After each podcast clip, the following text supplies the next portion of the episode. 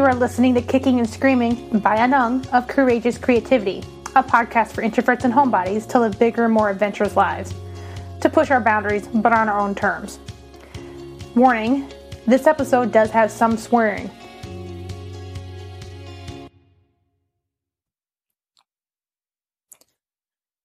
Hey everyone, this is episode 9, and today we're talking about protecting your solitude. We all know that introverts need our time alone to recharge, just getting away from the noise and all the extra people, whether you call it me time, alone time, solitude, whatever. Honestly, you need it. I need it. Even extroverts need it, you just don't need it quite as much. But, I mean, I'm honestly, I believe we all know having to fight to be alone sometimes. That so many people don't see the benefit of it because it's in our society, it's everyone believes we all need to be together, we all need to do things as a group, like it's somehow the hive mind thing is always better, but it's like we innovate so much better, we think of so much smarter things and more uh, inventions and stuff when we're alone to think about it. Because when we're with everyone so many times, it's when we start having the mindset of everything. Start everyone starting to believe the same things, everyone starting to think the same things. Is when we're alone is when we actually start having our individual thoughts, and that's when we have such breakthroughs in life. And it took me years to build up the boundaries to make sure I would get this solitude. And sadly, I had to lose people to do so. Or at least for some of them, change the roles they had in my life even had to change a job a few times because some of them would not just even their break rooms you had to frickin' people always wanted to talk to and everything else and it's like i would have to just go sit in my car which kind of sucked because my car being an employee in a for a store you had to park so far away it kind of sucked to have to waste half my break just walking to and from my car just so i can have a freaking minute to myself but now, after years, I've finally gotten to the life where I'm happy with it. That it fits me with I have plenty of time to read if I need to, if I need to take a nap, sleep in, stay up later to do work. Like I my cycles and my areas and times of creativity and productivity and everything else, I can work with it. First thing you need to do is know what drains you. Like, actually think about this. Like, don't do the blanket statements of, well, I don't like crowds. Like, honestly, as me, as an introvert, going to a concert sometimes isn't that draining if everyone's there to, like, actually listen to the music. Give me, like, a rock band thing, I have to kind of work my way up to it, and it can't be that often. But don't stop fall into that stereotype that we all have to have specific things they're like hard nose and some things that are no most of the time, but every once in a while you can do it for someone else or when it interests you. Like I didn't care for concerts, but I have a friend who would her family would buy a pair of tickets and they would prefer to have me go with her because I was one of the few friends that actually had a license, a car to use more often, and less likely to be drinking. I, I don't drink, period, so that helped a lot. So of course I would go with her because we had a lot of fun and we were there to listen to music and we would always find the kind of area we would go to that everyone was there to listen to music not to flirt with people not to start a mosh pit and other stupid shit like that next thing to do with the knowing what drains you is to put in buffer time before and or after these things whether you need to just psych yourself up to do them like going to a networking event or you need to wind down afterwards I love working at the Renaissance Festival. I do it every summer up in my area. But I need the Mondays after to just veg out. My brain is dead, and I it takes me a couple of extra showers just to get all the glitter off of me. And I always enjoy local meetups in this area. Like Minnesota is really good for our local meetups. Everyone getting together for a certain topic or helping each other just to just to chat and kind of talk about the trenches we're all in but I need time before to plan and kind of overthink it all. Like I need to make sure, okay, what do I wear? Are we going to an evening thing? So I should probably actually wear jeans and maybe a pair of boots or something instead of it during like the day. I still might be in my yoga pants. and a sweatshirt.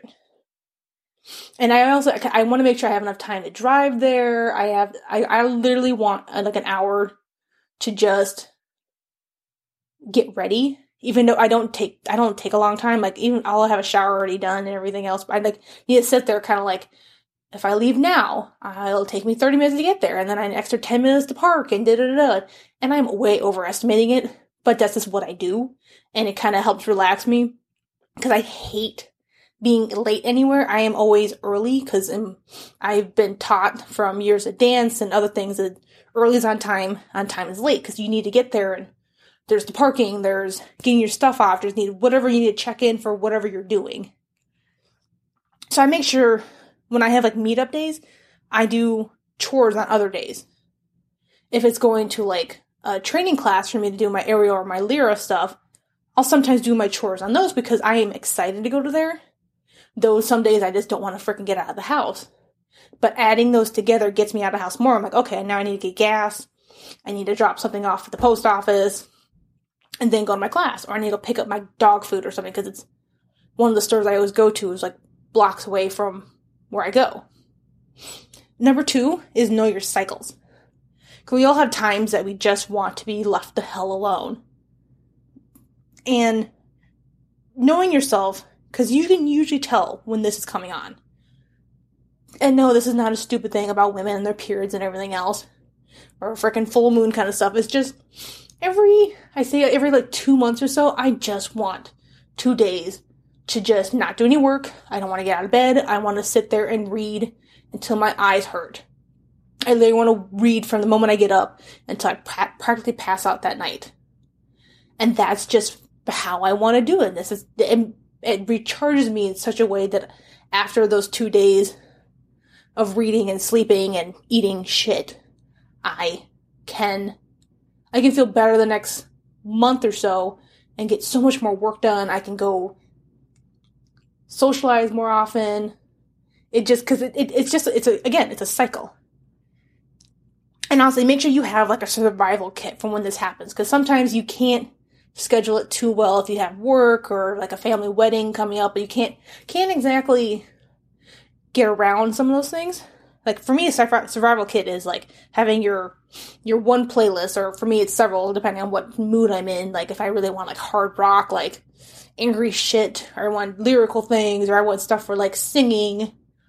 Um, having books, having headphones, because that is kind of our universal symbol, leave me the fuck alone, and quiet space for me. There's other things you can add to there.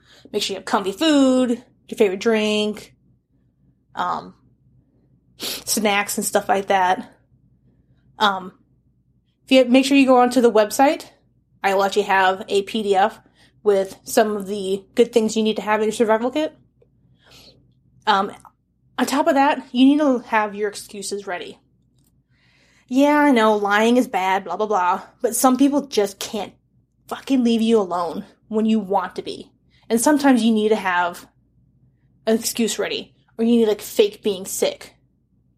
I have done that for certain people where they just I don't know if they have a fucking radar or something else when they're like, oh yeah, so I, I keep telling them no for a certain time, like, hey, this weekend I am planning to just do nothing. That is my plan is fucking like circled in my calendar shit, like leave me alone. And they just like pop at my house. Like, why would the fuck? Like, you've never come to my house before for anything. I don't even, I haven't even invited you ever before. Like, why would you think you'd come over? Because they know I want to be alone. And just pisses me off and not saying you need to drop all your work and responsibilities because but with this you need to like you need to take care of yourself your cycles are in there everyone has them for certain things of like whether or not they're good at then having cycles of hang out with people or hell eating a certain amount of food i love having smoothies but i have like every like three months where i just i have a whole week where i just can't fucking eat a piece of fruit because i have a smoothie almost every day same thing with hanging out with people, talking, reading, like whatever. Like sometimes you love watching binge watching TV, but you can't do it as after watching like three in a row that you watched all like eight seasons of. Like you can, you need a break. That's kind of how it is. A third thing for protecting your solitude is find allies. Because you're going to need people who will pick up the slack for you. And that can be they're doing a few more chores for you. They can help you make excuses. Like, just, or just to be a general buffer. Like, I've had to do it with my, my own husband sometimes where I have to let his, like, someone else know, like, oh yeah, he's, me and him already have plans to go da da da, like, whatever, go out to dinner, fix the house, whatever the hell it is. And yeah, I could have been lying about it, but if it's like work or something else, like, no, it's a weekend. He doesn't need to work. I don't care if he works from home kind of thing. Like, you're not his overlord. Calm down.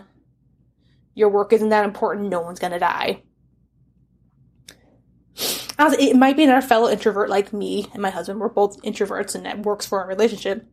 Or it could just be some other loved one that, that understands. Like, my mom never pushed me to go out and do more things. And she's always told me and my brother she's perfectly happy and proud to have such boring children. Because we, we stayed home a lot. I would go out with friends in high school, like two, three days out of the week most of the time. But if I had weeks where I didn't, she never like questioned it. I she didn't think I was not contributing enough or not growing enough as a, a person or an adult or whatever the things that I've heard some people say they're their own children, which is very strange. It's like there's nothing wrong for them sitting there and just listening to music all night or wanting to read a book. Like let people be fucking alone. And sometimes you're just gonna have to like it yeah, it'll take a while for you to find an ally that will just like, tell someone like, "Oh yeah, I'm to hang out with so and so, so I can't hang out with you this afternoon," and like text them and they're like, "Yeah, yeah, we're hanging out," and just you guys actually aren't, but it's kind of a a nice that you can be each other's uh failsafe on those things. But either way, we all need to protect our solitude. We need to protect our times alone. It is not just for our own health, but it is for other people's safety because that's when we get crabby and usually not very good at holding it in. At least not for me and the people I know. We're usually more likely to start yelling at people or. Yeah, I know someone who punched a hole in the wall because he was so pissed off because people just wouldn't leave him alone when he wanted to just watch a movie at home. But this is going to take time. Make sure you do the steps, know yourself the best as you can, and slowly start building the boundaries, finding your allies. And sooner or later, you'll find a balance in your life that will be great and it's healthy. It won't be perfect because we all have to work. In two weeks, we'll be making the big reveal of the rebrand of the podcast name and logo. Thanks for listening. For the extra show notes and the introvert survivor guide, head over to Courageous Creativity slash blog slash podcast nine. Let me know your thoughts and please leave a review.